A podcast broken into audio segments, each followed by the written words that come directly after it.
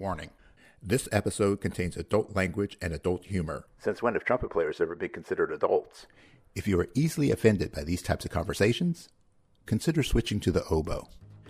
Welcome to the Trumpet Guru Sang Podcast. I'm your host, Jose Johnson. My guests for this episode are Kenny Robinson and Richard Mukamal. Kenny is a world-class trumpet player who toured with Maynard Ferguson and whose career was almost cut short by chronic cold sores. Richard is a trumpet and euphonium player and is also a mover and shaker in the world of the arts and education. Together, they formed the dynamic duo behind Robinson Remedies, a growing company that has developed a number of natural products that help brass players around the world keep their chops feeling repaired and renewed. So pour yourself a big glass, pull up a chair, and let the hang begin.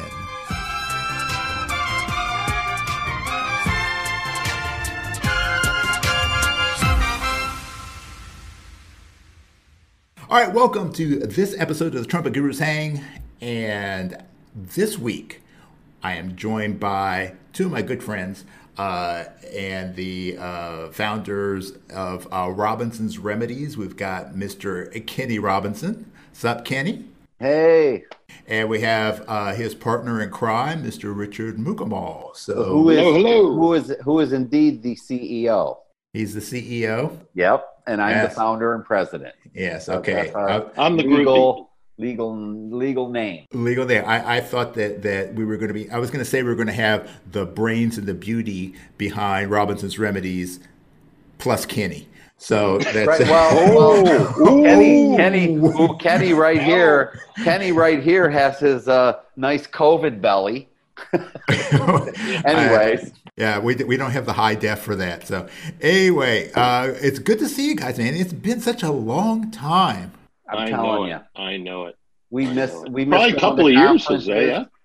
Yeah, it's been since we saw each other like in person. It's been a couple of years. I mean, we've talked on the phone and emailed and stuff like that. But it's been a bit, man. It's nuts. So I mean, what's new in you guys' world?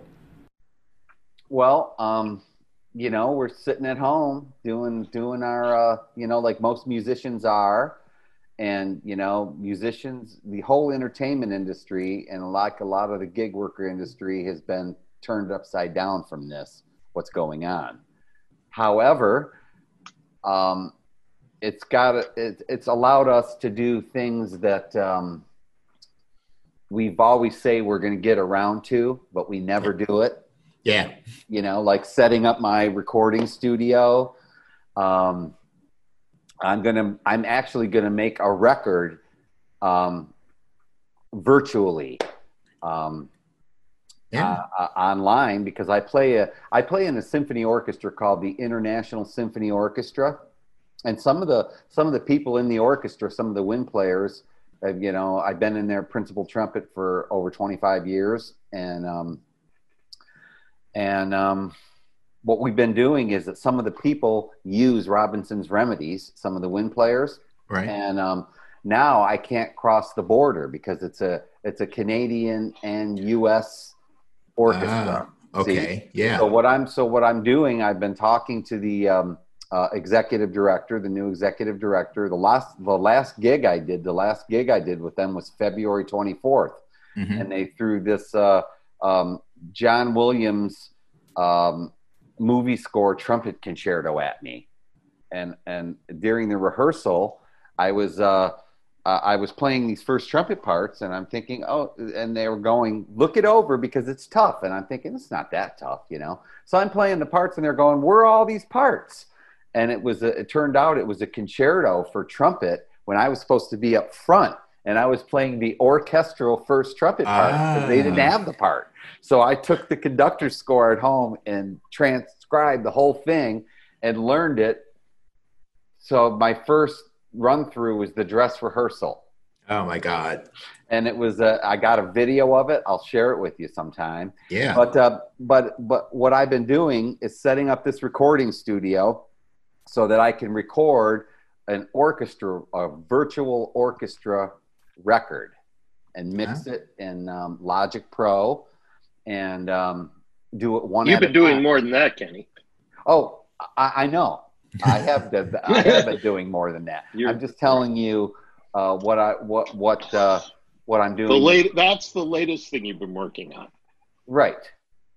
But you've also had to learn Final Cut, right? Oh yes, you've been. I was going to get to that. I'm going to get to that. Well, Logic Pro is the latest thing I started on. But I've become a Final Cut Pro expert. Because if you go, and I've been, getting our Robinson's Remedies YouTube channel going. So check it out, go check it out on YouTube. And what we want to do is we want to get our endorsers involved.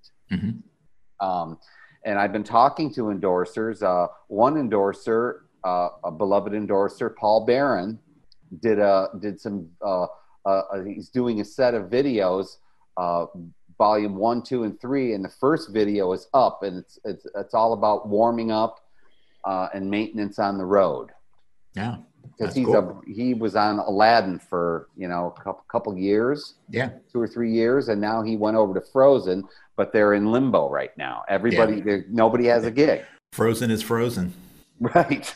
And so I become a Final Cut Pro expert, and please, any of our endorsers that want to watch this, that want to get involved, make a video and make it. Don't be afraid to make it too long, because I can cut it and mix it in Final Cut Pro, and I can mix the audio, and give some lessons. Let's do that. Let's all stick together, because that's the only way we're going to get through all this. Yeah, that's actually one of the things that we talked about early on with the business, was wanting to create a community and wanting to support our endorsers. So we didn't just want to, have them endorse us, but we wanted to have a relationship with them and to support one another. Right. And grow awareness of not only of our business, but of our endorsers that way. Right. So, and I think this is a good opportunity. Right. Now that things are shut down, we can't perform, or you can't perform. I'm not a professional musician. I'm, just an enthusiastic amateur. And but you're a great baritone player. Euphonium player. I don't know about how great I am, but I try. Isn't it an oxymoron? A great euphonium. Hey! I used to play trumpet, and then I realized I came to the dark side. We can discuss that. We can tell about the company, how we met, and everything. Yeah, and that's actually that's actually one of the things I want to certainly get to here in a second.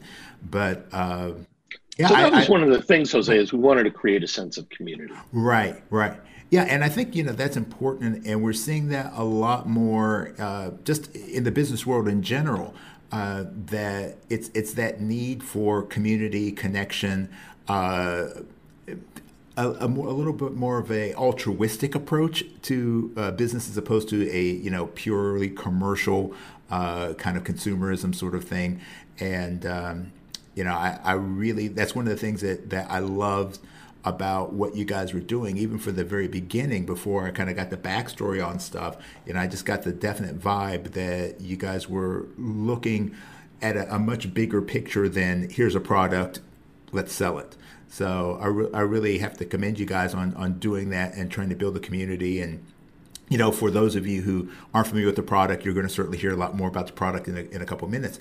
But it's like one of the things that really impressed me was it was just like a right after COVID hit, maybe it's less than a month or so, getting an email from you guys, just like, hey, checking in on you, making sure everybody, and it was like to all of your endorsers. I mean, but it was just the fact that you're reaching out to people and saying, hey, we know that you're probably having a tough time, because we are too, and we're a family. So I appreciate that from you guys. So so let's go ahead and get into that process of like, how did you guys get started? Here's the first question. Did you come up with this product, or the idea of launching this company, before you met Richard, or was this somewhat of a joint venture from the very beginning? Ready? Kenny, it's all yours. Okay. Well, here we go. All right. This is how the company started. I was on the road with Maynard Ferguson and everything else, and I'll make a long story shorter.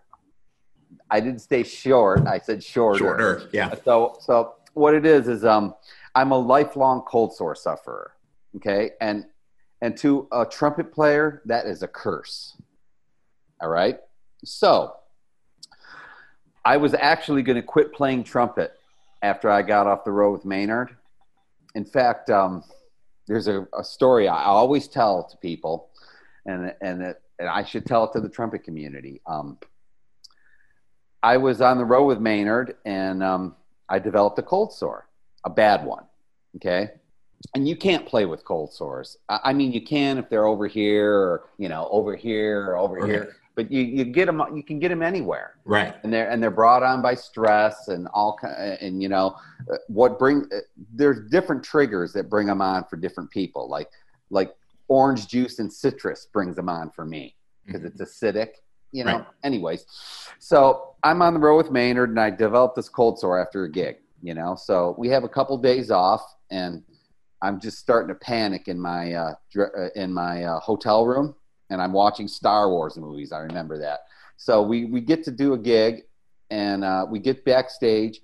And about an hour before the gig, Reggie Watkins lives in Pennsylvania, lives in Pittsburgh. He was the music director at the time. He's one of our endorsers. Great trombone player. Took me in to Maynard's room to show him my chops. Mm-hmm. And Maynard says, "Oh my God," he looks at my chops like this, and he goes, "Oh my God. Well, if you can't play, you stand up there and smile with us." That's what he said. And you know what? I played. And I barely finished the gig. Yeah. But at the end of the gig, Maynard says to me, he says, "Well, you played the gig. How did you do it?" And I said, I just kept moving the mouthpiece around like this the whole day, you know, and he goes, "Well, I don't know how you can play like that, but you sound great." You know what that did for me was that made me, after his death, I miss him very much. And everybody that has been on the road with him or knew him just loved him because he was just the kind of positive guy. He made me think, you know, he had it up here. It's all in your mind. Right. Don't quit. Mm-hmm. So I was actually going to quit, you know? So I actually was going to sell my trumpets and say, you know, I don't have anything to prove. I've been on the road with Maynard. I've had some lessons with Maurice André and Bud Herseth. You know, I was making my last record, a record called Let the Trumpet Sound. And it was, and it had a tribute to Maynard on it. So I thought about this way, and I was getting cold sores. I got a really bad episode. I said, you know, there's got to be a better way. So I searched the internet, and I met a guy named Stephen Folks, who's a research scientist that wrote a book about it, about how to wipe out herpes, because that's what it is. It's herpes simplex 1, and people that don't say, "Oh, I don't have herpes; they're just fever blisters." That's denial. Right. Okay? It is. And I used to be like that too. And when you get one, you look in the mirror and you're like, when's it going away? When's it going away? Every 5 minutes, you're looking in the mirror and you go to the drugstore, you know? So I said, there's gotta be a way that, so I started mixing different ingredients in my kitchen. And I made this little jar that you get at like a Target or something, like a little ballistics jar, except it's clear. Right. And had all these ingredients mixed in. And I used to put it on my lips all the time. And my God, it worked. So I used to carry it around with me. So I was talking to Betty, who's our art director, Betty Evans, and who's now, you know, part of the company and our art director. And she says, "Let me try it." So I gave it to her, and she put it on. She goes, "Oh, this is awful, because it just tastes terrible," you know? Right. So I was with some colleagues. I was actually at a conference with Jerry Callett, you know, just because I love the guy. He's known me since I was a kid. I miss him dearly. And I was sitting at the bar drinking with Terry Warburton. And I was telling him about this. And I didn't have to quit playing trumpet because of this little jar of cream I used to just carry around in my case, you know?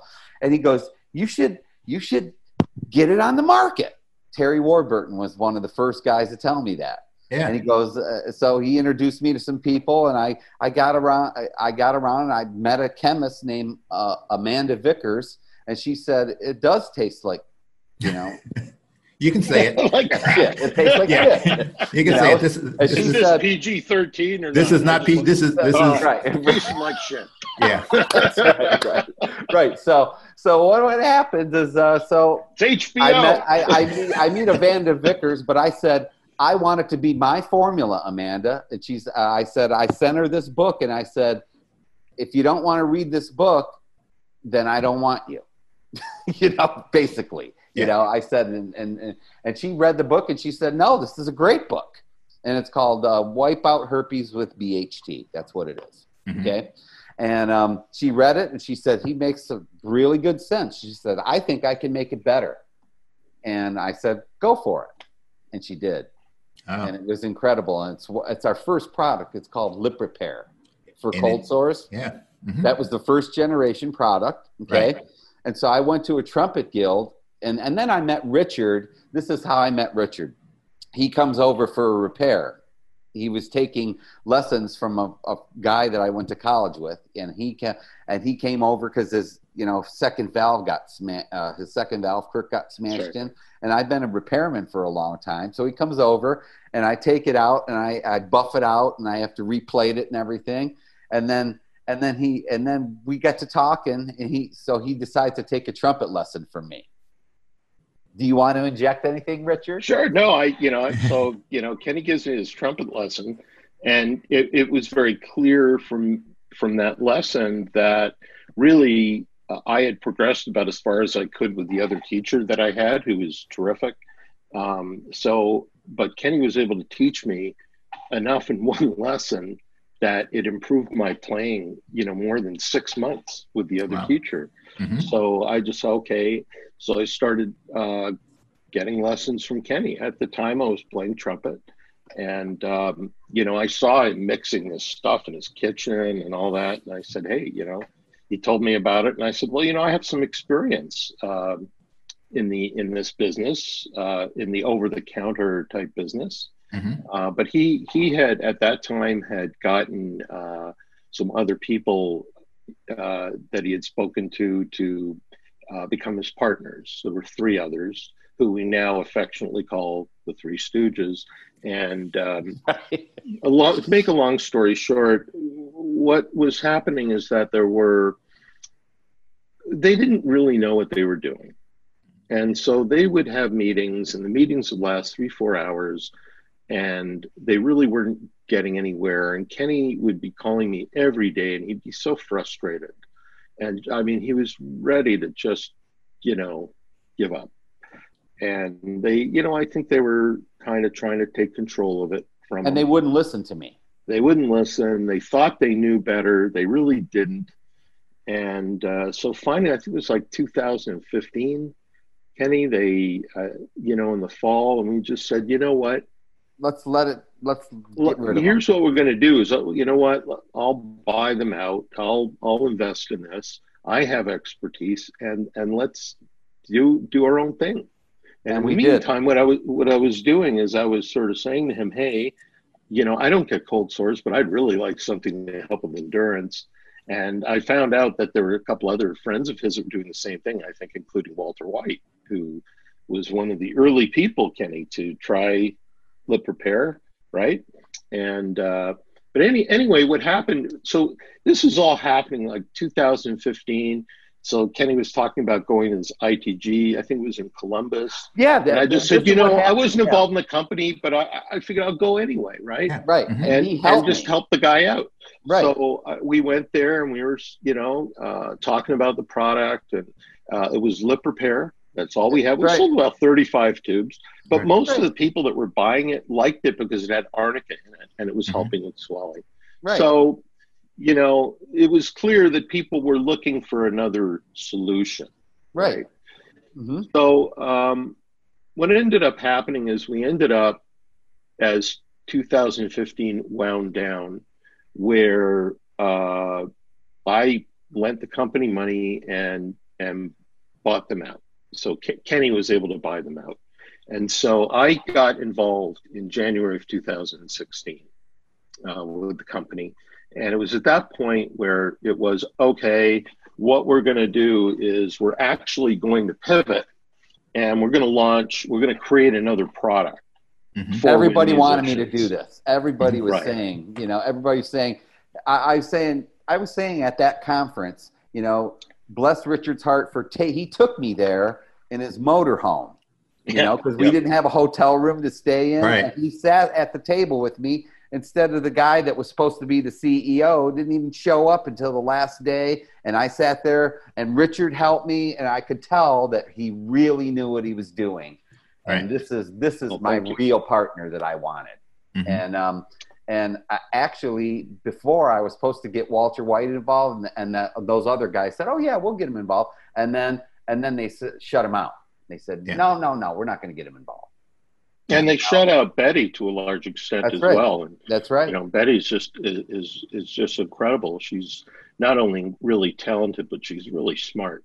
That's right. And really has some very good insights. So she's been a great asset. Mm-hmm. So what happened? That's all. It's all Betty. All the artwork is Betty, and the logos, everything. So anyway, January rolls around 2016, and we just go on a crash course. And the idea was to try to replicate what Kenny had done for Lip Repair. So the Kenny story is, had a problem, spent time researching it, went to a professional to fine tune it and really create it. What we then did actually is we actually gave samples of the product to Walter and a couple other people that were in East Lansing at the time, and they were doing a Broadway show. I was there too. Oh, were you at it? That's right. So there were a few. Motown the Musical. Motown Musical. It's one of the. It's really tough. I mean, it's a real long blow. Yeah, that's got a book. Yeah, right. It sure does. So we wanted to test it, you know. Mm-hmm. So we did, and they loved it. You know, they just loved it. Yeah. So that's how we got started. So, you know, in my incarnation with the company, it really started with Lip Renew. Right. Right. Yeah. We called it Lip. We thought of the name. It was actually Walter that came up with Walter's idea. Walter's idea. Lip Renew. Revive, refresh, renew. That's our slogan if you look on the tube somewhere. Yeah. So because when we were at that one conference, before Richard really joined the company, everybody was going, we just like it because it keeps our swelling down, Kenny. Why don't you invent something for us? Yeah. But they kept saying, I said, you know what? Let's do it. Yeah. That's what we did. So I researched, you know, endurance. Mm-hmm. Yeah. Well, that's a great story. Obviously, you know, you guys are moving forward, but yeah, there's a huge lesson to be learned from that, even especially as we're dealing with the situation now, the COVID situation, where I think a lot of people are running into problems because they got so stuck into a singular concept of what their business was. And there's no thought of, well, what am I going to do next, or how am I going to improve on this, or how can I reach a new market? So, you know, I think that level of foresight and that level of like a grander vision of what you want to do, I think that's going to, you know, that's a lesson I think more people need to learn, because that's the only way any of us are going to survive is by the ability to evolve and adapt. Right. Yep. We have to reinvent ourselves for right now. Yeah. So yeah, I have to say, you know, this is I am not getting paid for this directly. I will be waiting for my check to show up in the mail. But yeah, when I first tried Lip Renew or Lip Repair, that was the same thing. I don't have any problems with cold sores, but I felt like my chops were just, you know, not as swollen and. My wife, who's my wife's a nurse, and she's very much into like naturopathic stuff, and has had problems with cold sores, and she tried it, and she was like, this is the shit right here. Wow. And so we were I didn't know that. Yeah, we were on board, but then the Lip Renew, especially, that was really, really beneficial. I mean, I do not do a gig without at least like a tube. There's got to be a tube in my case and a tube in my pocket. Yeah, so I make sure I check, horn, mouthpiece, Lip Renew, and then I can do the gig. So, I mean, that's a huge service. And,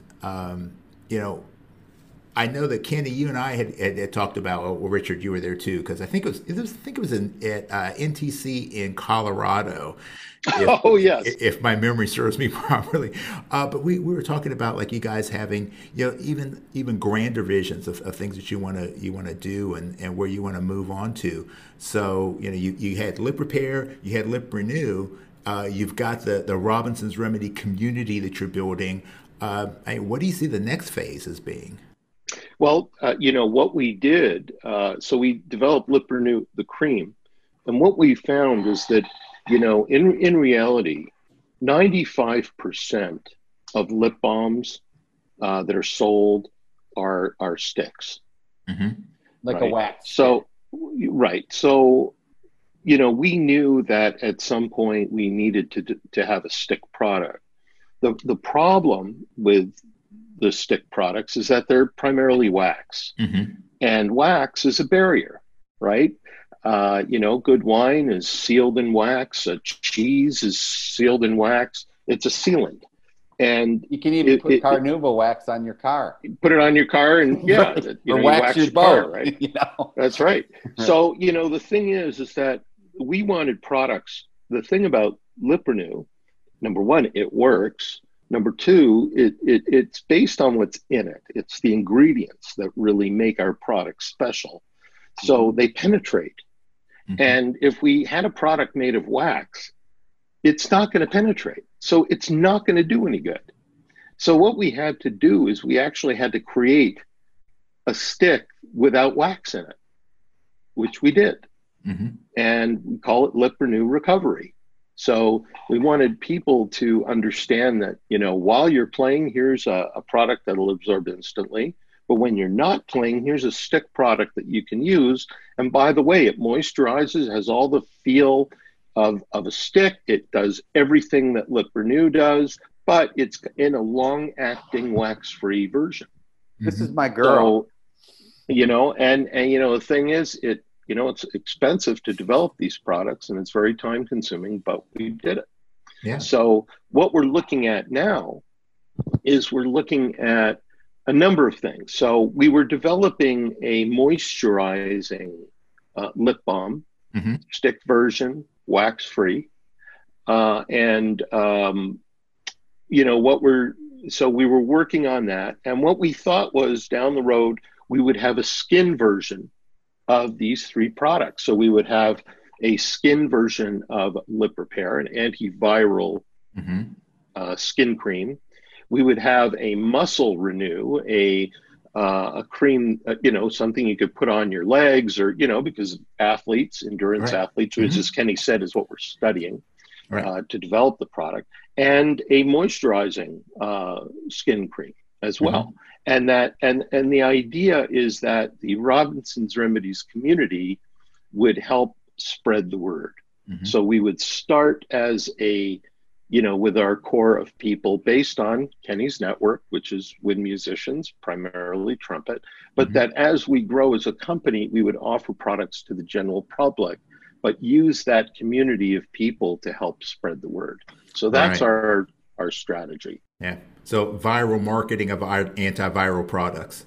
Right. And we got, this is, a little prototype of one of our products, and mm-hmm. this is a prototype of one of the others. This is actually the antiviral skin cream, which we started putting to the fore because of the pandemic. Mm-hmm. And we just sort of thought, there are a lot of people like your wife, who's a nurse. They're in the hospital all the time. They're washing their hands getting dried out. Yeah. What would you think of a really good natural skin cream that, by the way, had a whole bunch of antiviral ingredients in it? Yeah, and antibacterial ingredients. Yeah, yeah. And antibacterial. Yeah, that's brilliant. That is brilliant. Yeah, that's good. So you know, you guys have the YouTube channel, so you're getting some, you know, trying to do some things to get some traction with providing some educational content. So, like, where do you see that going? Like, what's the end game for that? Well, it's kind of just started, basically, and we want to help our endorsers, basically, with the YouTube channel. You know, if because everybody's suffering financially from this. You know, all these entertainers. You know, things are not okay. Broadway shut down. There is absolutely no gigs. Every once in a while, you'll see a little band playing somewhere, but you can't go in anywhere and see a band. You know, what are all these freelance musicians going to do? My orchestra season this next season is canceled indefinitely. You know, The Detroit Symphony's trying to do some virtual things, but you know, what are they going to do? So I want to make my thing was to maybe make a little money from monetizing the YouTube channel to give back to our endorsers, to help them. You know, if we get enough views, well, you know, if we get enough views to make anything, you know, we'll split it with the endorser that did the video. I think the concept is that what we would do is to help build our own audience by partnering with our endorsers to have them produce videos that deal with, you know, on a wide range of issues, you know, anything from, you know, the right mouthpiece to use and what you think about this equipment or that equipment, to how to win an audition. What secrets, you know, does Hunter Eberle, for example, who's been tremendously successful as an orchestral trumpeter, to win an audition. Right, in a major symphony orchestra. Right, and so what would happen, what we want is we want to be a go-to place for wind musicians to learn about their craft, to have some interesting videos to watch. And at the same time, what we're doing is we're building awareness of the endorser, the person producing the video, and of Robinson's Remedies. We build that community. You know, I have a saying, and the saying is that life is a team sport.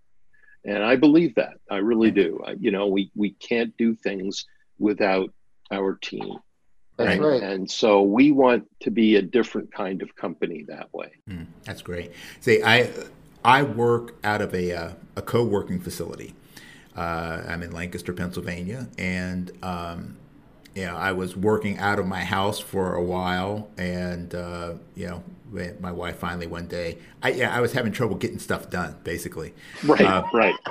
But welcome to the club, right? But you know, I kept saying to myself, I mean, I had been running a martial arts school for, like, you know, 25 years. That's great. You know, I had my own place and stuff like that. And when I closed my business and was transitioning, pivoting into what I'm doing now, yeah, I'm working out of my house, and my wife is like, you know, I'm thinking to myself, I really need to get an office, but I didn't want to bring it up to my wife, because, you know, it was one of those things where, you know, if it came out of my mouth, I probably wouldn't fly. But one day we're taking a walk, and she goes, you know, I really think you need to find a place to work out of, out besides the house, because, you know, I think you just need to work undistracted. And I'm like, hallelujah, thank you, yes.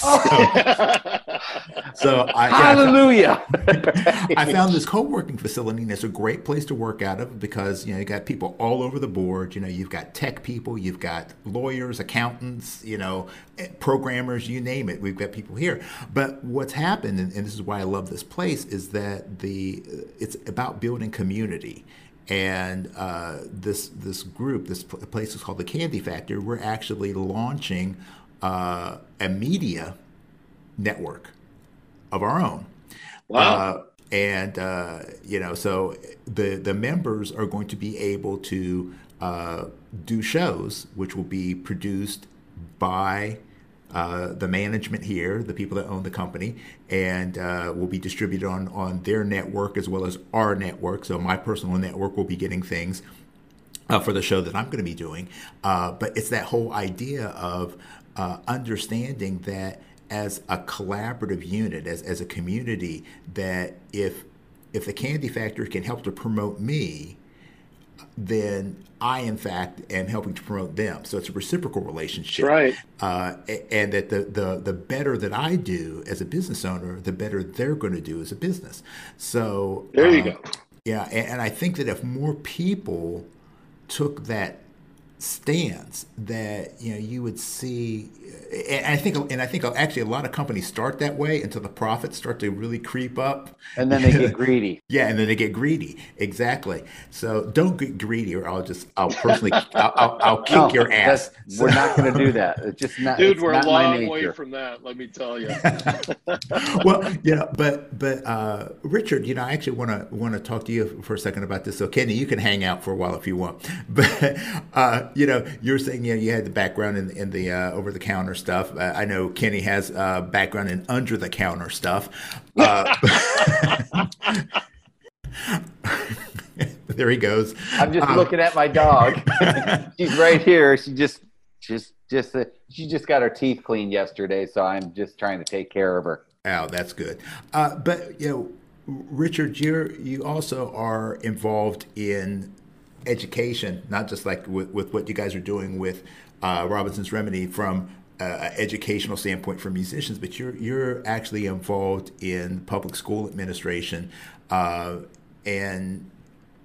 you know this, yeah, especially this time. Public school governance, actually, that's right. I serve on the Farmington Public Schools Board of Education in Farmington Hills, Michigan, and was appointed in January of 2019. So a lot of what I've been doing since the pandemic shutdown, I've been doing a lot of stuff, school board work, actually. It's quite time consuming, but, you know, I'm at an age where I want to, you know, it's time to do what I can to give back. And so this is one of the key ways. I'm a huge supporter of public education, music education. Why don't you tell them about the nonprofit? Well, yeah, I mean, I a number of years ago, you know, before Black Lives Matter became a thing, you know, I was kind of, you know, just, you sit down and you say to yourself, you know, with all the things that are going wrong in society, it's like, we know better. You know, we know what to do to help fix things. We just need to do it. So I was in a community band, and the conductor, who's a fine, you know, he's a brilliant musical director. Oh, great. African-American fellow, Damian Crutcher. And he was doing some stuff in schools with musicians. It was a little on the vague side, but it reminded me of what I learned was the El Sistema movement in Venezuela. Mm-hmm. The after-school intensive music training, and the philosophy of that, of El Sistema, is that intense music training of people who are underserved, underprivileged, people living in poverty, can help transform their lives. That the intensity of and focus that's required to really become excellent at playing an instrument, and the working in an ensemble and all of the different skills that are involved in that are transformative. So I spoke to Damien about it. It took me 2 years to convince him to do it, and to and his brother, and to figure it out, you know, what it was going to look like. And we actually went to a conference in Philadelphia for El Sistema programs. And I ended up leaving that as vice chair of El Sistema USA. and what ended up happening is that we then started a program in an inner city neighborhood of Detroit called Crescendo Detroit. And what we did there is, we actually changed the idea somewhat and became more of a real true after school environment for kids. So kids would come in, they would get a snack, they would relax for a few minutes, and then do their homework. And so we were all there to help them, tutor them, do their homework, you know, help them with literacy, maybe read with the little kids, that kind of thing. And then we would go into intensive music and dance and choir. So the kids got instrumental music, music theory to start with. We didn't even have an instrument, so I made a hosophone.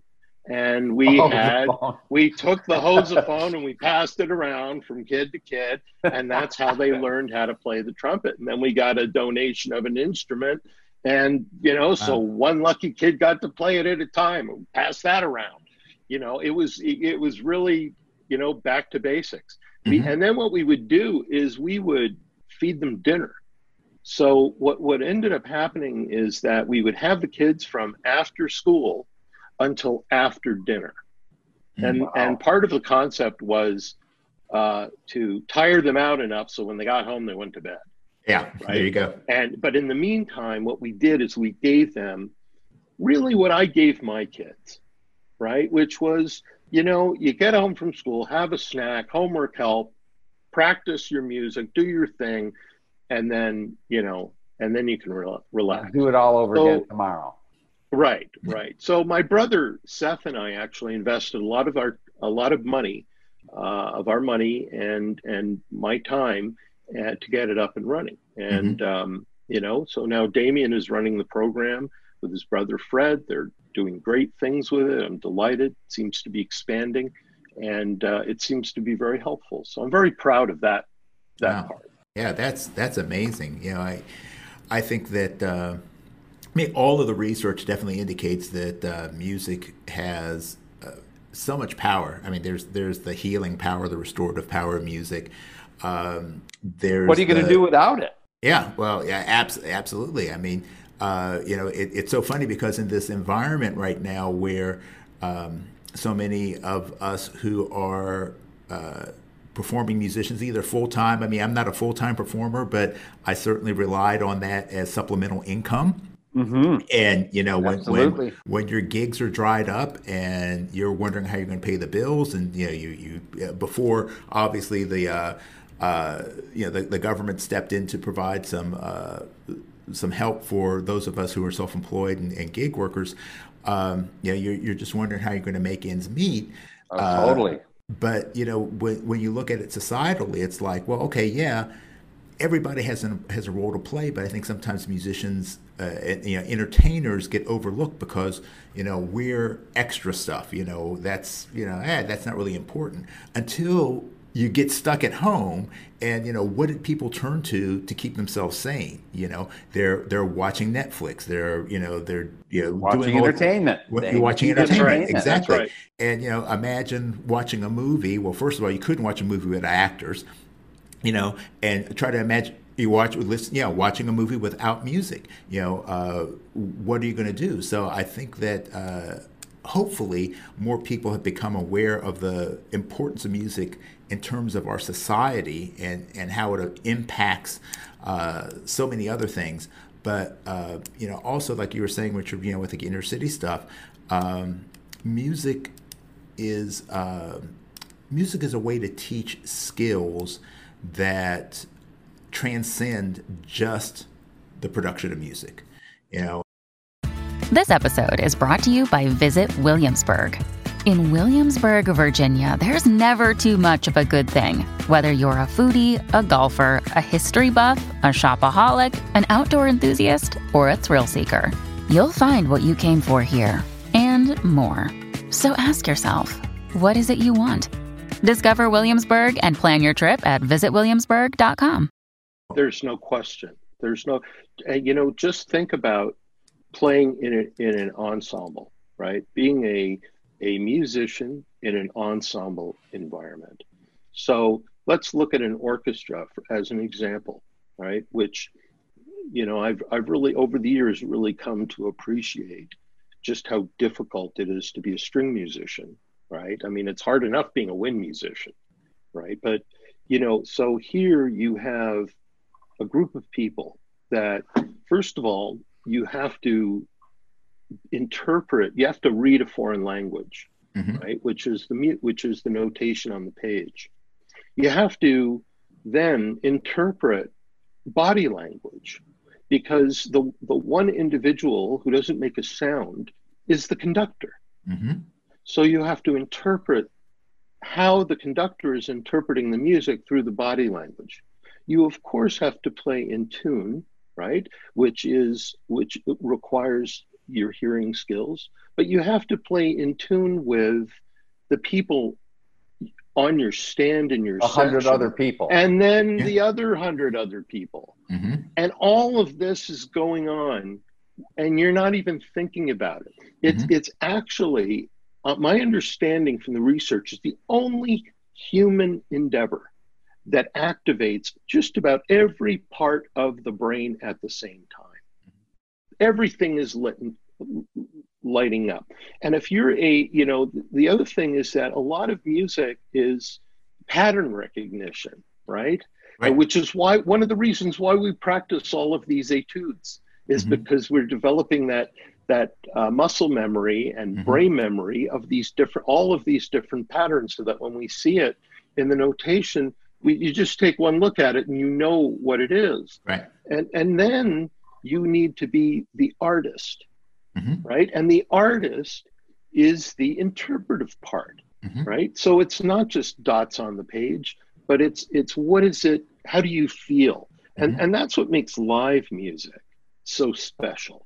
Right. Because live music is about people interpreting, and everything is based on how they're feeling at that moment. So you never really hear, even the same piece is going to sound a bit different, even if you're doing it twice in a row, because that's you're feeling different. Right. And, one of the things that we wanted, just as an aside, is part of the thing with a product like Liprenew is that we wanted people not to think about their chops while they're playing. Right? So the whole concept is, you're a musician, just make the music and don't worry about your endurance. Just do this and just get on with it. Make music. Yeah. And so that, when you start combining all of these different things together, it's really an extraordinary human endeavor. Yeah. Yeah, it absolutely is. I want to inject something in there, a story, when I was taking some lessons at Bud Herseth, Adolf Herseth was recording on the CD for the Maynard tribute. He says to me, like, for example, I wanted to further what Richard was saying about how a different conductor or the same piece, when you hear it live, you're never going to hear it the same way. He would say the opening to Mahler 5. If people are familiar with that, they call it Mahler's trumpet concerto, because it's the first trumpet. They start it, and a lot of people, da da da da da da da da da da da, and they do it. But Bud Herseth says, now close your eyes and imagine that you're at a funeral with the rain coming down, and you got a raincoat on, and you're carrying a. You're one of the pallbearers carrying a casket. Now play it. And you'll play it different. Yeah. And he was right. I recorded myself, practicing this excerpt. It was one of the things you taught me. It was one of the things, Kenny, you taught me in my lesson.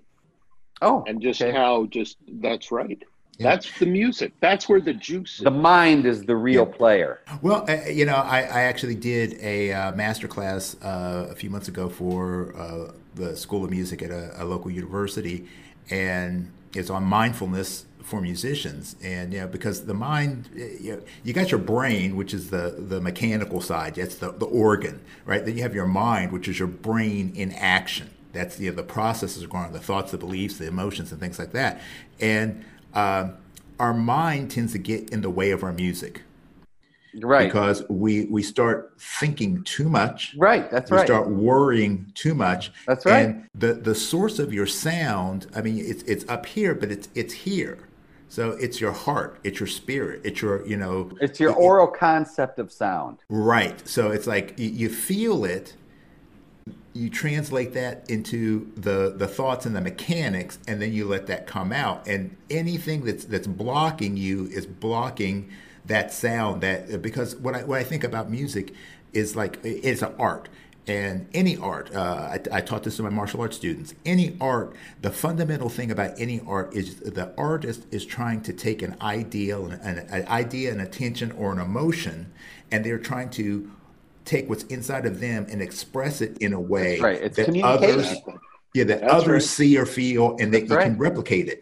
You're communicating to the audience. Exactly. And so if you've got a blockage, you know, that's where your problems come in. So yeah, and you change the emotion, you change the intent, and you'll change the result. So yeah, I'll tell you, Jose, that's why I get to hang with a bunch of incredible people because they're musicians. They're, you know, I get to hang. But we get to hang with you too. Well, but you know, but playing an instrument is not a natural thing. You know, vibrating your lips and buzzing into a metal tube is not natural. Right. And walking a metal mouthpiece on your lips. Yeah. Right, right. Yeah. You know, and I get to chill with a guy like Walter White. I mean, how lucky is that? I get to send a Facebook message periodically to Eric Miyashiro in Japan. Right. I mean, holy come on, you know, really? Yeah. Really? Yeah, yeah. I get to meet Arturo Sandoval at a conference and he knows my name. It's like, really? Yeah. You know, yeah. So, you know, lucky me. That's, you know, that's what I get. That's how I feel about it. Yeah. Well, it's, you know, it's interesting because there's certainly a fraternity that exists amongst musicians. Yeah, I saw this in the martial arts world, I see it in the music world. You know, when you have people who have attained even a modicum level of skill, you know, you don't have to be the best in the world, but you know, if you've done a little bit of work, you appreciate the amount of work that goes into the process. Oh my goodness, yes. And you, when you meet a fellow musician and as a trumpet player, you meet a fellow trumpet player, and it's like, okay, we immediately have a bond because. If you're still playing, or if you've played for any level of time, you know, it's basically you've been through the trenches, and you know what it's like, and so you start to develop your relationship based on something that has become or is still a critical part of your life. And Kenny, I actually wanted to talk with you about this because, I mean, obviously, like when we're at trumpet events, we're geeking out, you know, because it's like everybody's, you know, it's like, oh my God, look at all these trumpets. Yeah, I forgot my earplug. Yes, how many double high C's can you hear? Oh well, I'm gonna have a little sign at the table with a double high C written, you know, like a musical staff double high C written and a red circle with a cross through it. No double high C's at my table. But I mean, besides the fact that, you know, we have all of these people and we have the trumpet world that we're all part of. But, you know, as you were saying, you played with Maynard. I have noticed, because I'm fortunate enough to have the count amongst some of my friends, a lot of the alumni from that band. And it seems to me that there is a really unique brotherhood that exists with people that played with Maynard. I mean, like, you know, Walter, Pat, Wayne, Roger, everybody, you know, all these guys. It's like, well, first of all, it's like I've never heard anybody that played with the boss that had anything really negative to say. You know, it was always like, absolutely. It was a, you know, greatest time of my life, but there just seems to be that connection because, like, you know, when you see you guys in a room, it's like the MF alumni just kind of coalesce. So that's true. That's very true. Well, so, you know, the thing is with Maynard knew how to bring people together. He really knew, and he had this. He just everything was in his head, and he. I remember. I'll tell you a little story. There was a concert Maynard was going to do, and before a concert, and you know, his chops used to get torn up really bad, you know. And in his young days, he used to take a razor blade, and he told me the story himself. I mean, I heard the stories numerous times on the bus, but I love hearing it from him. He'd come out and sit next. What's your story, you know, to me or something? But we'd be telling stories, you know, on the bus. And he said that when he was young, he couldn't play until the callus fell off his lip, okay? So he would take a razor blade and just shave it off his lip. Oh, man. You know? But one of the times, my point is, one of the times Maynard, Ed Sargent, our tour manager, we call him Big Daddy, right, you know, because he always took care of everybody. Took me in the back room and peeled back Maynard's lip like this, and it looked like hamburger. And Maynard's going, I go, he goes, oh, it'll be good. It'll be great. He never let anything bother him. Yeah, you know, yeah. That's why that's why I was saying, you know, I'm not going to quit playing trumpet. Yeah. I got that from him. Yeah. Would you say that's like the biggest lesson you learned from him, or was there anything else? Don't quit, you know, just go for it. I mean, even if you had a bad night, as long as you gave it your all, he loved you. Yeah. Yeah. And, you know, I trust me, man, I saw his band play, particularly, I first got turned on to Maynard in the mid-70s. And like from the mid-70s up through the mid-80s, I saw the band, you know, usually 2-3 times a year, you know. And I just, that was the one thing, and besides the fact it's like, oh my God, I can't believe that sound is coming out of a trumpet. Right. But it was just. My first night on the band was like that. I was like, he brings me up to the microphone because I used to do this piccolo trumpet solo in the medley. You know, that was a guitar solo in Pagliacci. Right. And Patrick wrote it out for me, and I did on the piccolo. I remember I was in the rehearsal. We were doing dress rehearsals, you know, before we had to play that night. I go, and they go, I said, do you think he really wants to hear this? And they go, oh, he'll love it. It'll be great. Just play it. Don't say anything. Just play it. So I played it, and then he stopped the band. And I was like getting nervous, you know, and he goes, what is that? Sounds great. See, what I like about Maynard is he was like, everybody has always had these music directors that they dreaded, right? You know, in life, you know, in a Broadway show or in high school or anywhere, they always meet somebody that makes them scared to play, right? And that it creates nervousness, right? Maynard was the opposite. Yeah. He made it so fun that you wanted to do it, and he was smart. We didn't make that much money, but it was an education. Yeah. That's why. And if I could do it again, if I could still be out there, I would. Yeah. Yeah. Well, it's kind of like the antithesis of Buddy Rich, you know? Oh, the total opposite. Yeah. People in Buddy's band were afraid to screw up. I'm the only one that matters here. You guys don't mean anything. Maynard was like, he just loved everybody, you know? Yeah. Yeah. And that came through in his performance. It came through in the performances of the people in the band. You know, it was just, you know, you could just look up there, and it's like, you know, going back to what you were talking about earlier, Richard, I mean, it's that everybody is completely engaged in this process. They're mentally, they're physically, they're emotionally, spiritually, just all working as a singular unit. And it's more than just like when, you know, sure, you can get a bunch of really good guys together and they can lock in time-wise and groove-wise, but there was something about that band that was just so unique and so special. And it stayed consistent. So even like going from the bands in the 70s, like when Stan Mark and Dennis Noday, Ron Tooley, and those guys were in the band, Joe Mazzello, to, you know, the later bands, even the, you know, I caught them on the last tour that they did, which Pat was on, Seraphin. Oh, yeah. Seraphin was right after me. Yeah, and still that band is the same thing. You know, right. It was just everybody was just on stage, and it was a thing. You know, it wasn't a band. It's just a thing. And Maynard used to travel on the bus with us. I mean, you know, it was just, you know, it's just, I miss those days. It was the most fun I had on any band. Yeah, it was always fun.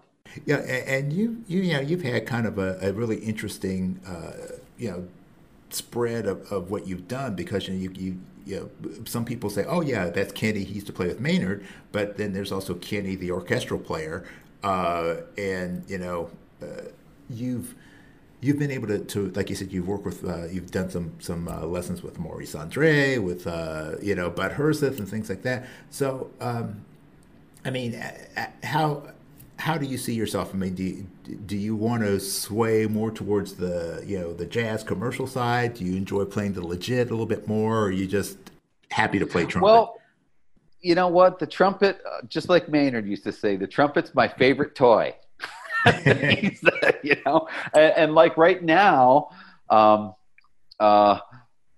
me go get something. I'll show you. Okay. Okay. While he's going, go ahead, Kenny. I'm gonna go get it. Okay. Hang on. Well, let me tell you about Kenny. So he's one of the top piccolo trumpet players in Southeast Michigan. So, he is fantastic with the pick. He's also a repair guy. He also does silver and gold plating. Kenny is, what I really admire about him is that he's good at a bunch of different things. And I think that's especially now, man, is that ever really important. So he's actually been getting a couple of gigs recently doing weddings where you can social distance.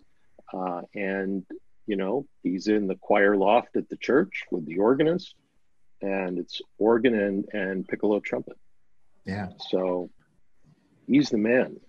And that's his nickname, by the way. We call him the man. The man? Oh, the man. Yeah, I'm the dude. He's the man. Because the dude abides. The dude abides. Kenny is the man, the myth, the legend. That's right. He is. Yeah. There we go. I see. He's getting his toys out. Yeah, I remember being being at ITG in Anaheim. Yeah. I was there. 2016. That's when we launched. Yeah. Yeah, I was there with the Warburton group, and and you guys were there, and I just remember Kenny being like right across. Our booths were right across from each other, and Kenny and Walter and you were there, and Kenny sitting there with his piccolo trumpet and just playing pick all freaking day long. Yeah. All right, Kenny, let's go. Yeah, anytime, Kenny. I think he's getting his collection together. But so while we're still waiting for Kenny to get his toys together, so your involvement with the school board and things like that, how do you see the progress of education in this current phase that we're in this COVID thing? It's a shit show because if you can't do face-to-face instruction, that is a compromise, a significant compromise. Yeah. From to education. Yeah. So the fact that it's got to be pretty much has to be virtual right now. I think that school districts, and it depends. It's all state by state, but if you're in a state where there's still a relatively high number of cases that are happening, and you're going to even a hybrid approach, mm-hmm. I think that at some point, it doesn't take much for one or two people to get it, and you're going to be, and the district will be shutting down again. Yeah. So yeah. It's a very, very unusual and difficult situation. Yeah. Yeah. Well, We're in uncharted waters. Yeah. all over the place. For education, for the arts, you name it. We're all trying to figure this shit out as it's happening. And exactly. How do you have a band or orchestra rehearsal, or even more choir, which is how do choirs even do it? Because that's the worst way of spreading the coronavirus, right. Apparently. Right. People singing in front of one another. Oh my goodness. Yeah. And that's going to be an interesting challenge. So. Oh yeah. What can we do right now? So Kenny, what you got for me, man? Okay. Well, I wanted to show you. I collect all these trumpets, these Selmer trumpets, because Selmer doesn't make them anymore. Okay. And, My first love was Maurice André, of course. Mm-hmm. Everybody loved him when they were a kid, right? And I used to listen to all these Maurice André records. In fact, this is what I've been doing lately. I just bought a turntable for pretty cheap, and I've been collecting all these rare Maurice André records. Oh, that nice. You can't get anymore, you know? Mm-hmm. And I used to have all these records, especially this one, which is Trumpet in Oregon. When I was a little kid, there was one by Musical Heritage Society, okay? Mm-hmm. And of course, you lose all those things when you loan them out to people, or mm-hmm. or you get rid of them, and you think you're never going to use them. I haven't had a record player for years, and I'm looking all around for all these albums, and I couldn't find any of them. Okay, so I ordered them online, for $4, like on eBay. You can go on, and sometimes they're $7, or sometimes they're $4, or whatever. And I get this out, and I didn't order that album, but I got it in the mail, and I'm looking on here, and it looks familiar. So I put it on the record player, and I go, man, all these little cracks and pops and skips sound familiar too. And then I look on the record jacket, and it's my writing. So I said to them, this is my writing, and my check marks next to the things.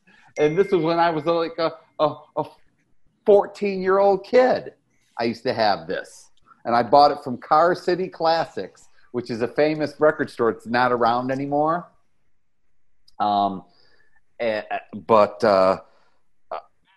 I told the eBay seller that story, and he goes, wow, what an incredible story. And another thing here is I collect all these trumpets. I got tons of them. I need another trumpet like I need another ass, right? But I collect them because this is what Maurice André played. So and what I got, since I'm a repairman, what Maurice André used to do is he used to have these trumpets so you could take the fourth valve slide off. Uh-huh. Piccolo trumpets, and then put take this. This is not, obviously doesn't come off, but you could take the whole thing off and then put a first valve slide in here.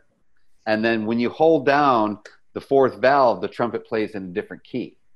Ah. And he loved to do that. And I got some, I contacted a friend of mine named Harry Carter, who's a great repairman, and he had all these parts for me to do that to these horns. So I'm going to practice on one of my junkier ones, and cut it off, and make this so it's removable. Put a brace here, and then make it so it's removable. And then I put a first valve slide in there and see what happens. That's what I'm going to do. And I got this. Oh, a nice rotary pick. Yeah, it's a rotary pick, but it's in the key of C. And I bought it from a guy in Australia, and he goes, "It's a lacquer horn." And I get it in the mail. I go, "This doesn't look like lacquer. It's 24 karat gold." Oh. So I'm like, okay. And then I bought this one. This is a Selmer. This is the new style Selmer, mm-hmm. G. And this is in the key of G, okay? Not A and B flat. So this one is the new style Selmer that the famous trumpet student of Maurice André, Guy Tovron from Paris, mm-hmm. Designed this one.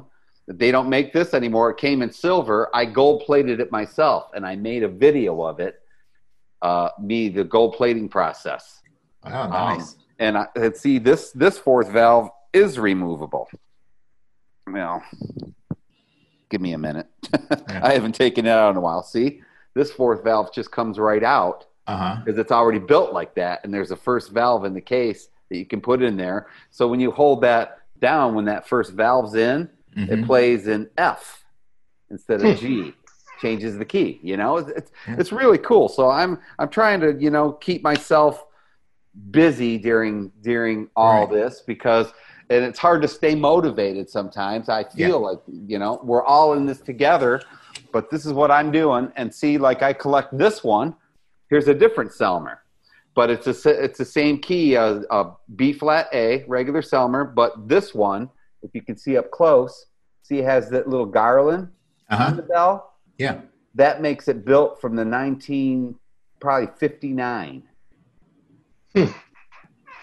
And this one is newer. It doesn't have the garland on the bell.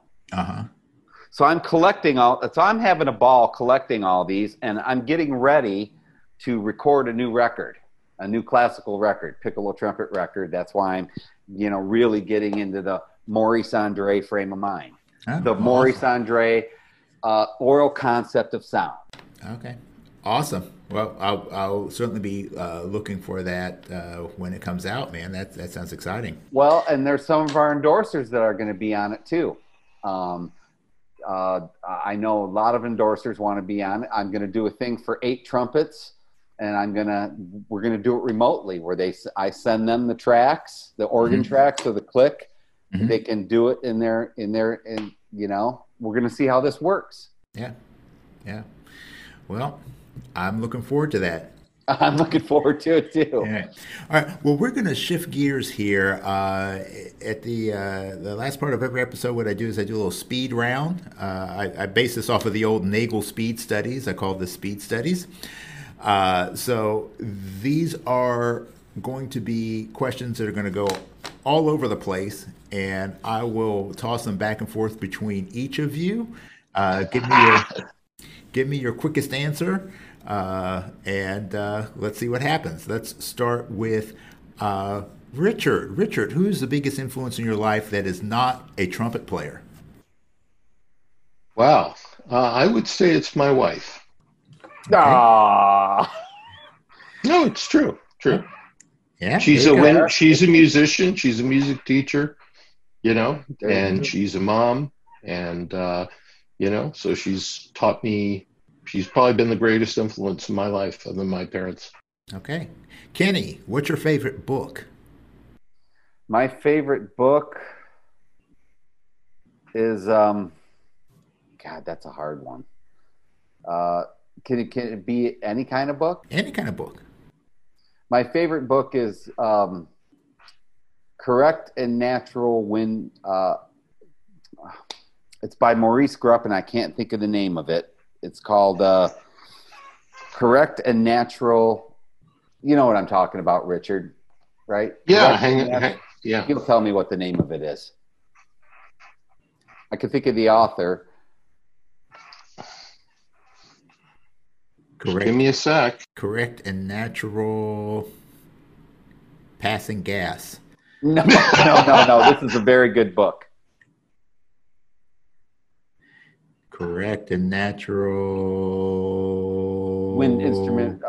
Correct and Natural Wind Instrument Playing. I think that's what it's called. In the Name of Wind Instrument Playing by M. Grupp. Yes, okay. By Maurice Grupp. It's, right. In the Name of Wind Instrument Playing. It's a very rare book. It's very hard to get a hold of. Okay, very good. Richard, back over to you. What's the worst movie you've ever seen? That you didn't walk out of? Oh, my goodness. You know, probably something like Airplane. Oh, come on. It's a great movie. Oh man, I don't know. That's just not my. That's not my humor. It's just okay. And Kenny, if you weren't a trumpet player slash entrepreneur slash whatever it else is you do, what would you want to do with your life? I like travel. I might want to be some kind of. You know, there's a lot of things I like. I really like boating. I'd like to be able to, you know, be a ship captain. Okay, cool. Richard, what's your favorite drink? My favorite drink is probably a good scotch. Yeah, I'm with you on that. That's my favorite drink too. A really good single malt. Oh, okay. So what's your go-to? My go-to? What's your go-to single malt? My go-to single malt is Glenfiddich. Which year? well, I can't afford the old stuff. So, but once at Disney World, we were on tour with the Temptations, and we went to this bar at Disney World in Epcot, you know, after hours, they let us in. Yeah. And they had stuff that was like, you know, $2,000 a shot, $1,500 a shot. And it was like from, you know, over like 200 years old. Yeah. And I'm going. How much was a whiff of it? Just smelling it. He would just give us. He was just giving us a little tiny taste of it. Yeah, yeah, that's cool. You know, but it didn't really taste better. Yeah. Richard, how about you? What's your go-to? I like Glen Morangi, and what I like, they have some that have their. Where the product is aged in sherry cask, right? Like the Soleras and stuff like that. Yeah, yeah. It's really I like those. Yeah, yeah, those are good. I used to be. Although I must tell you, Jose, I've been the last few years more into the herb imbibing rather than in the liquid imbibing. Ah, okay, all right. Well, that is legal where you're at. So it is perfectly legal in the state of Michigan. Yes. Yes. And referring to that NTC conference in Denver, it was legal there at the time. It was. And if I remember correctly, every night after the NTC, remember correctly. You don't remember anything. What? Yes, that was. We loaded up. That was actually my first experience with edibles. Which there? was there. Yeah. No kidding. Yeah. And, we got a bag of snickerdoodles and I got back to the hotel room. I was room with Jerry Lopez. Oh, you don't want to do those things. I had one, and it's like, okay. It tasted pretty good. Had another one. And I'm like, I don't feel anything. And had another one. I think I had about 5 or 6 of them. And they were small cookies, you know. So, and I could sit down and eat a bag of cookies anytime. Whole thing? I ate about the whole thing, man. And I was fine. You were gone for 24 hours. And then like about, I started maybe like 10 o'clock or something. And then like 2 o'clock, I was just like, oh, I can't move. Boom, I was out. So yeah. Yep. Yeah. So yeah, I'm waiting for the day that it does become legal here in Pennsylvania. It will. Well. It will. Yep. So we'll see. So let's move on. So for those of you at home, if it's not legal, you know, don't do drugs. If it's legal, you know, party on, Garth. Go ahead. Do drugs. All right, let's start. Let's see, Kenny, you're gonna have a dinner party, White Castles, and you're gonna have a dinner party, and you're gonna be able to invite any 3 living people to your party. Who would you want to invite? Any 3 living people. Richard. Thank you. Walter. And Betty. Yeah, man. You know, I'd like, if I could invite more, I'd like to invite you. Oh, okay. Well, I would show up for that. I would show up for that. You know, hang on the RV. They're my peeps. Richard, Walter, and Betty. We're all partners. Yeah, yep. Well, that's great. That's how I have over. It's true. That's great. That's true. Okay, Richard, you're going to have a party, but you can only invite 3 dead people. So 3 people from history. Who would you want to have at your party? Wow, oh, that's a good one. I think Abraham Lincoln would be one. I think that George Washington would be one. So there's a bit of a theme here, and probably Moses. Wow. Yeah. Well, okay. You're going to make Trump jealous. Because he's better than Abraham Lincoln. I know. Yeah. You know, but I just kind of like to really get into their heads and sort of. Yeah. So you know. Yeah. So Kenny, lacquer, plated, or raw? I have all of them, And each one of them is different. You know, lacquer for some things, if it's lightweight. Plating is good also, because, you know, people think, oh, it's brighter with the silver, with silver plating. That's not true.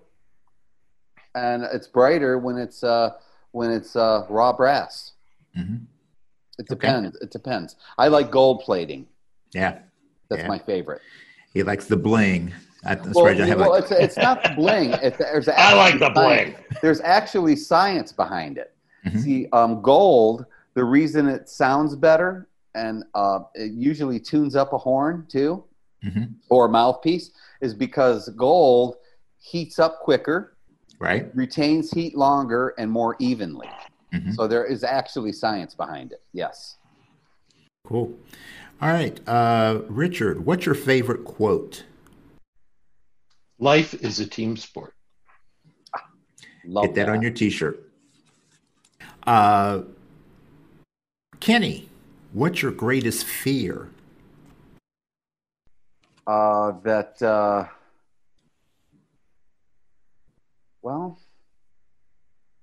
I've always been taught not to fear anything. I try to be pretty fearless, but my greatest fear is the world ending, I think. That's my greatest fear. Yeah. Okay. Richard, you could have any superpower, but only one. What would it be? Oh. I'd say reading minds. That's a good one. Okay. Kenny, this is going to be a two-part question for you. Okay. Okay. First part is, what aspect of trumpet playing do you think is the most overrated? The most overrated aspect of trumpet playing? Mm-hmm. High note playing. Okay. What do you think the most underrated aspect of trumpet playing is? Good tone in the low register. Okay. That's my opinion, because I remember my dad was a trumpet player, and when he first heard Maurice André, he was impressed with his low register, how beautiful it was. Yeah. You know? Yeah. That's the most underrated, a beautiful tone in the low register. Yeah. Very good.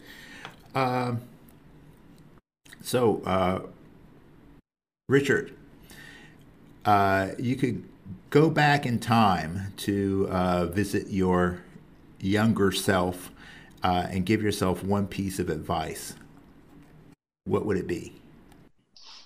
It would be not to take myself so seriously, and that it's going to be okay. Everything's going to be okay. Yeah. Kenny, how about you?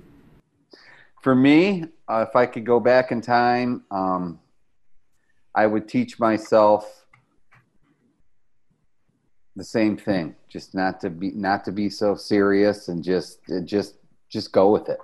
Just go with the flow. Everything's going to be okay. I totally agree with that. Okay. And again, this one for both each of you, I ask the same thing. Start with Richard. Richard, what do you want your legacy to be? I want it to be that I was a person who made the world around me better, that my little piece of earth was better for me having been there. Okay. Kenny, how about you? I want people to remember me after I'm gone as a person that cares about people. All right. Well, that's awesome. And, you know, I can say that from speaking personally, that you both are doing well on establishing those legacies, because Richard, all of your work, both in the nonprofit sector and with the school board and what you're doing with Robinson's Remedies. You're making the world a little bit better place for a lot of people. And Kenny, you have always shown that you've got a huge heart. And, you truly do care about people. And, I appreciate your friendship and appreciate everything you're doing for all of us out there. Back at you, bro. Back at you. Kenny's one of the most dear people in my life. And I'm really, grateful that he's a part of it. Yeah. Well, you got to get out and meet some new people, apparently, Richard. So before we wrap up, if people want to find out more about Robinson's Remedies, where do they need to go? Robinson's Remedies. www.robinsonsremedies.com. And you know what? Also, tell if our endorsers are watching this, tell them, hey, don't be a stranger. Reach out to me. If I can help you, I will. If you can help me, help me. And Facebook too, Jose, is another thing. Yeah. We do a lot on that. Okay. I try to answer everything. Don't be shy to get a hold of me, even if you don't know me. It's fine. If you're a fan or if you've never heard of it, get a hold of me. Be glad to talk because I have the time. Yeah. Okay. Fantastic.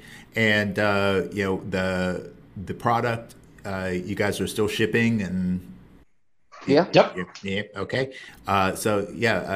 Speaking personally, I love all the Robinson's Remedies products, and I can't personally say enough good things about the product. So I pass it on to every gig I'm on. I'm giving it out to the guys, and everybody who's tried it loved it. So if you haven't tried it, I certainly suggest that you do it. If you're a brass player, you certainly need to do it. And even just people in your family who have problems with cold sores or things like that, jump on this stuff. It's magic. It's gold. So that's about it. One last thing, Jose. Oh, if I can. Yes. Wear a mask. My mask is over here. Right? Somewhere. Because the virus is not political.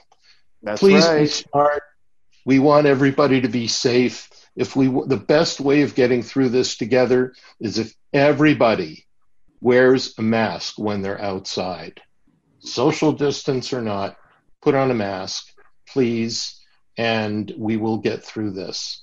And you know what? Keep the faith. We'll do it together. Absolutely. Yeah. Absolutely. Yeah. We got to work as a team. That's right. That's right. All right. So thank you for joining us today for this hang. And Kenny, Richard, thanks. And I look forward to partying in that RV next time we get together. Hopefully soon. Big hugs to everybody. Yes, absolutely. Jose, it's great to see you. You look terrific, and thanks so much for the invite. Oh, thank you. So for those of you joining us, thanks again. And as always, peace and slide grease. We're out. Hey, thank you so much for hanging with us today. This podcast is all about creating connection through our mutual love for the trumpet life. I hope that you learned a few things about today's guest and had some laughs along the way. Don't forget to give us a review. We love those 5-star ratings. And please share this podcast with your friends. We want to see our hang grow for show. Have a suggestion for a future topic or a guest? Hit me up at thetrumpetgurus@gmail.com. Our opening theme was written and performed by Lexi Signor, and all other music comes courtesy of The Greatest Funeral Ever. So in the words of W.C. Handy, life is like a trumpet. If you don't put anything into it, you don't get anything out. So go out there and let your trumpet sound. And I'll see you at the next hang.